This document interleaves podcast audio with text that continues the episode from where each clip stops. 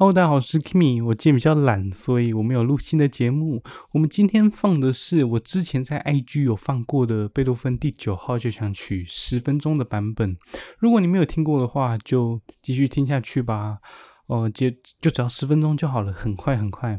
那如果听过的话，你也只要十分钟就把它听完吧。好啦，那我们事不宜迟，马上开始吧。欢迎来到 Kimmy 的 Podcast。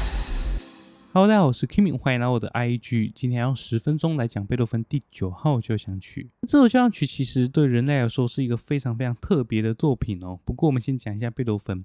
贝多芬这首作品其实从他的草稿到完成，大概花了七八年之久，而距离上一次发表的第八号交响曲也过了十一年。这也是贝多芬最后一首完成的交响曲。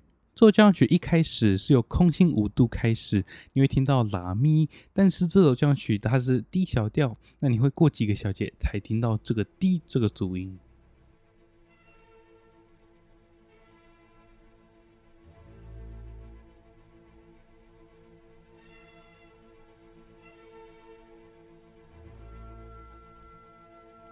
乐器慢慢加进来喽。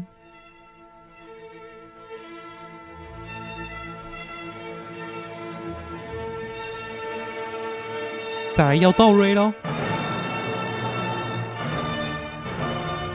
再有一个东西很重要，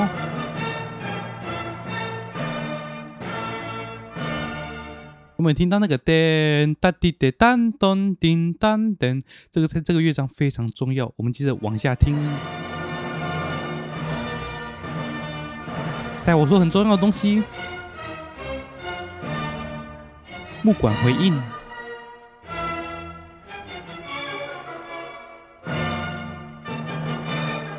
接着我们来听听看缓和的第二主题，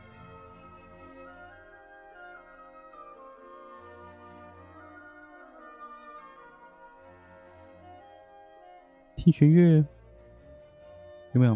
叭叭叭叭，叭叭叭叭，这个很重要。我们来听听看它怎么结束这个城市部，这个附点，刚刚的第二主题，附点。第二主题，但是你还是可以听到弦乐下面还有是有附点，有没有？梆梆梆梆梆梆。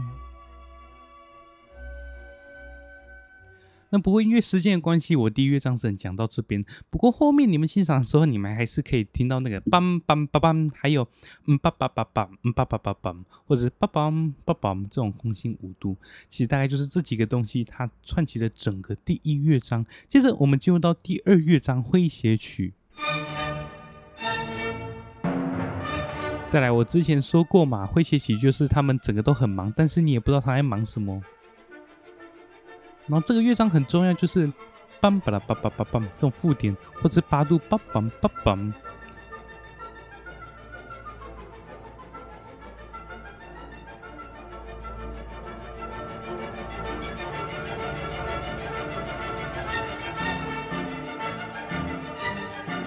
那在中间你还是可以听到一段，就是它虽然还是用附点，但是它变成大调，而且更加的欢快。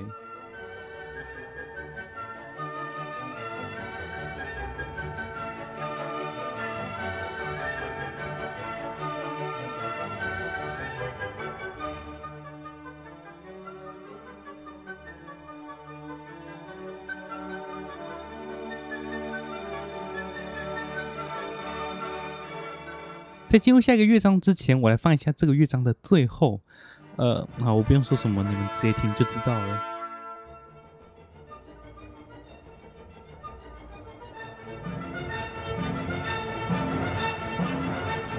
你以为要结束了吗？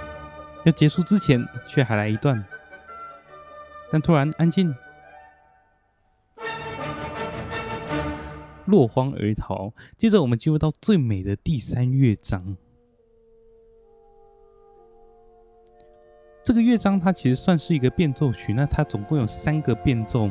不过因为时间的关系，我希望你们自己去好好感受一下完整的第三乐章。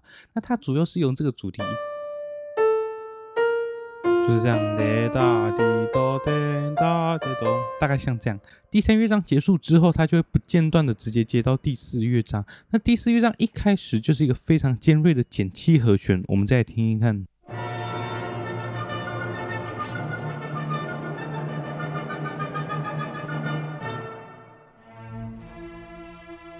这段导奏到后面就会变男中音来演唱。接着他就会慢慢的回顾前几个乐章的音乐，这个是第一乐章，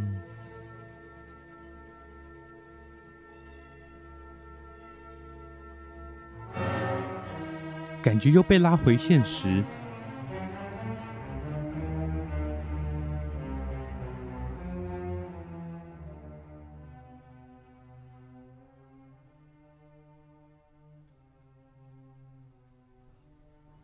接着，第二乐章诙谐曲的音乐又拉回现实，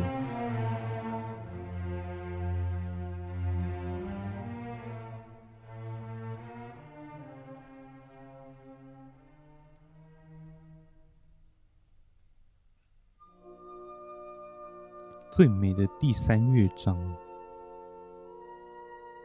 好，又经过一连串的乐团的发展跟下一段的导奏之后，接着就进入到男中音的顶奏。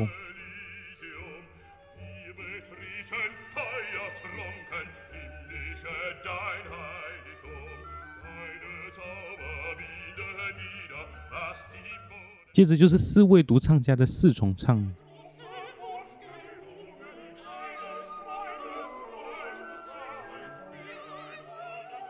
经过一连串发展之后，就会进入到下一段落。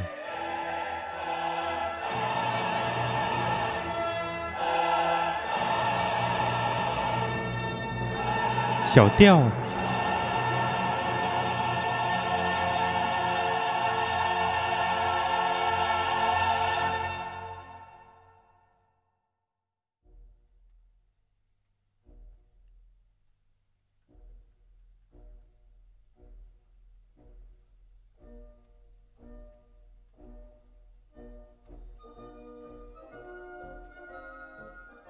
听过这个很像是军乐段之后，它就会进入到下一段副歌。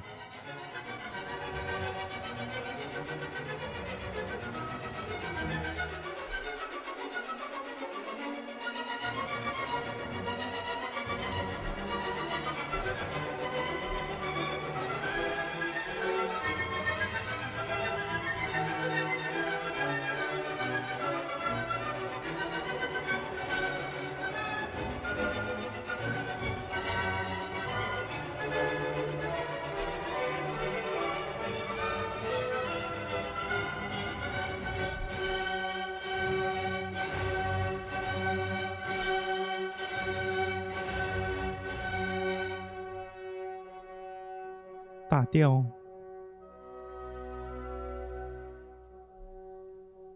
小调，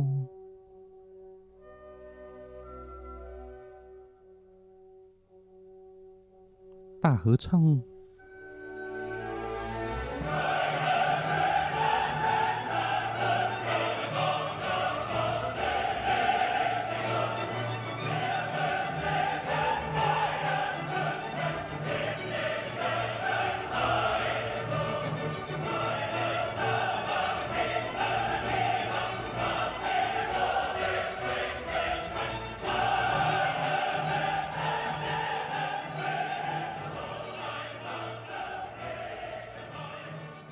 在刚刚那个四海皆兄弟之后，他进入到下一段，他变得小声。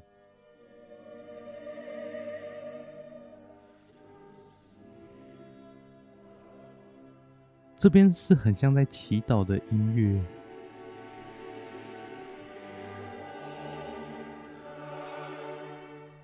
在宇宙间，你知道造物主吗？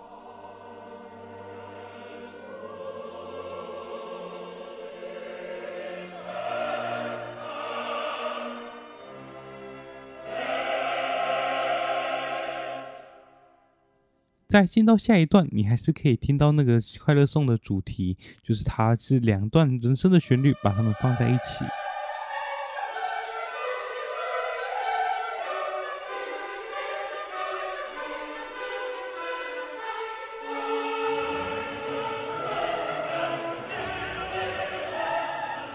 在下一段，你又可以听到独唱又出来了，但是他们又变得更加的愉悦。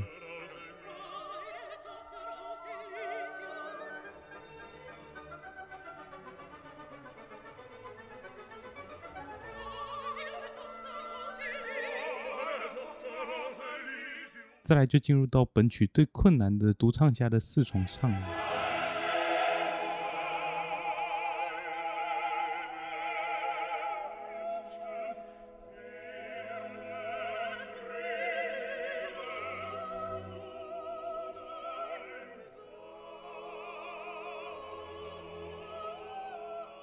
好，一样时间关系，我们直接跳到尾奏。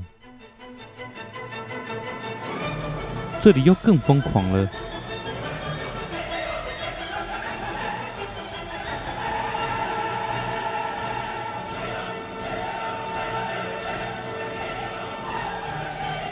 喜乐的快乐颂对于当时的年轻人来说有非常重大的意义，因为诗中当中的民主的色彩嘛，就是四海皆兄弟。那喜乐在这首诗其实也讲到了快乐啊、友谊以及夫妻之间的爱恋，这些都是贝多芬一生当中没有的，所以可能才具有共鸣吧。贝多芬对于人生的地位其实跟马勒不太一样，这个一样我们还是之后可以来探讨。日本人非常喜欢这首交响曲，他们在岁末的时候一定要演出这首交响曲。希望你们在这十分钟里面，哎，好像也不止了。反正在这十分钟里面，你们能感受到贝多芬这首交响曲的魅力。因为这个专属于我的 IG 嘛，所以之后也许我也会做一集更完整、更深入的在我的 Podcast 上面。那希望大家之后也可以继续支持这个频道。那如果有任何意见或者是想要听的曲子，都可以留言告诉我。那我们就下次再见，拜拜。